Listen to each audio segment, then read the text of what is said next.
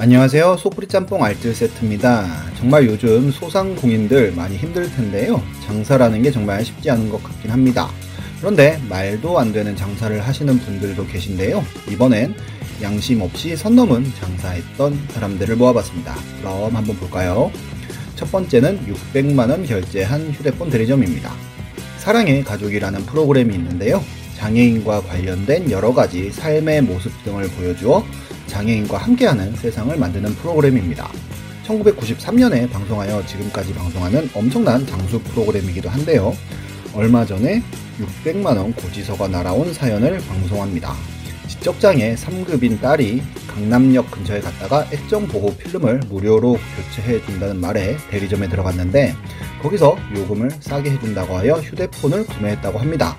그러면서 사용하던 노트 9 폰을 반납을 했지만 반납 보상금은 받지도 못했다고 하는데요. 그런데 사용하다가 액정이 살짝 깨져서 대리점에 연락했더니 일단 방문을 하라고 해서 방문을 했는데 막상 방문했더니 수리가 안 된다며 두 대를 더 개통하게 만들어 버립니다.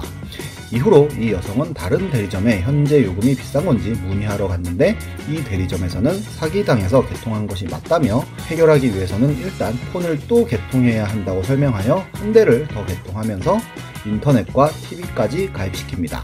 그렇게 그녀는 두 개의 대리점에서 폰 4대와 태블릿, 워치, 인터넷, TV까지 가입하여 660만원의 요금을 지불하게 됩니다. 이를 나중에 알게 된 여성의 어머니는 너무 놀라서 KBS에 취재 요청을 하게 되고 취재팀이 확인해본 계약서에는 자필로 사중 할부에 불만 없고 고객이 인지하고 있는 상태이니 향후에 불만 사항이 없다는 것에 동의하며 개통한다고 자필로 쓴 흔적이 있었는데요. 대리점에서는 계약서가 있으니 문제가 없다며 환불을 해줄 수 없다고 합니다. 취재팀이 변호사를 찾아가 자문을 구하던 도중 통신사 본사에서 연락이 와서 모두 환불을 해준다고 하면서 끝이 납니다. 다음은 데스티니2 용산입니다. 데스티니는 헤일로 시리즈를 만들었던 번지 소프트웨어가 새롭게 선보인 IP인데요. 1편이 나름 흥행을 하자 2편이 나오는데 한글화를 하지 않아 우리나라 흥행에 참패를 합니다. 플스 페북은 대작은 아랍어로 나와도 하는 것이 인지상정이라는 포스팅을 올렸다가 대차게 까이기도 했었는데요. 안 팔리자 출시가가 5만원이 넘었던 데스티니2는 1년도 되지 않아 1만원대까지 떨어집니다. 그런데 어느 날 블리자드에서는 PC판 데스티니2를 한글화하여 판매한다고 공지를 올리는데요. 심지어 콘솔판 역시도 동시 한글화 한다고 하여 데스티니2에 대한 관심이 급속도로 높아졌고 갑자기 많은 판매가 이루어집니다. 그런데 갑자기 판매업자는 판매 자체를 전부 취소시켜버리고는 가격을 확 올려버립니다. 가격을 올린 것까지야 그럴 수도 있겠다 싶지만 이미 판매된 것까지 취소한 건 선 넘은 건데요. 사람들은 당연히 분노했고 댓글로 항의를 했지만 먹히지 않던 도중 소니에서는 PSN 무료 게임으로 데스티니 2를 풀어버리면서 판매자들은 악성 재고만 남게 되었습니다. 이번엔 3080으로 폭리를 취하려던 분들이 쿠팡과 아수스의 선방으로 아쉬워하고 있는데요. 이런 양아치 상술은 없어질 때도 된 것 같습니다.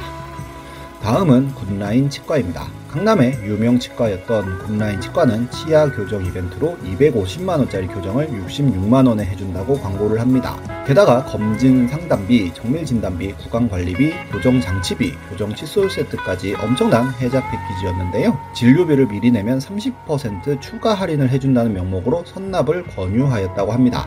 그렇게 순식간에 3, 4천 명이 몰려들어 10억 원이라는 돈을 벌게 되었는데요.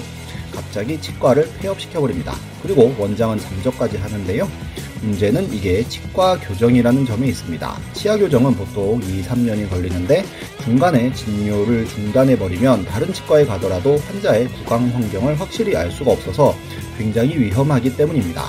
실제로 어떤 피해자는 진료를 받지 못해 잇몸이 무너지기까지 했다는데요. 멘붕에 빠진 피해자들은 피해자 모임 카페까지 만들면서 사기 혐의로 고소를 합니다. 결국 이들은 강남 경찰서에 잡혔고 알고 보니 기자재 납품업체를 하던 사람과 광고 회사에서 근무하던 사람이 면허도 없이 일사를 바지 사장으로 세우고 치과 운영을 하고 있던 것으로 밝혀져 더 큰 충격을 주었습니다.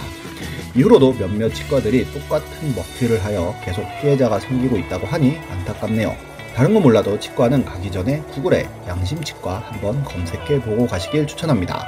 저는 딴 데서 100만원 달라는 앞니충치 8,000원에 해결한 적도 있었습니다. 정말 잘 모르는 사람들 등치는 사람들만 타노스가 싹 없애주면 좋겠네요. 지금까지 속풀이 짬뽕 알뜰 세트였습니다.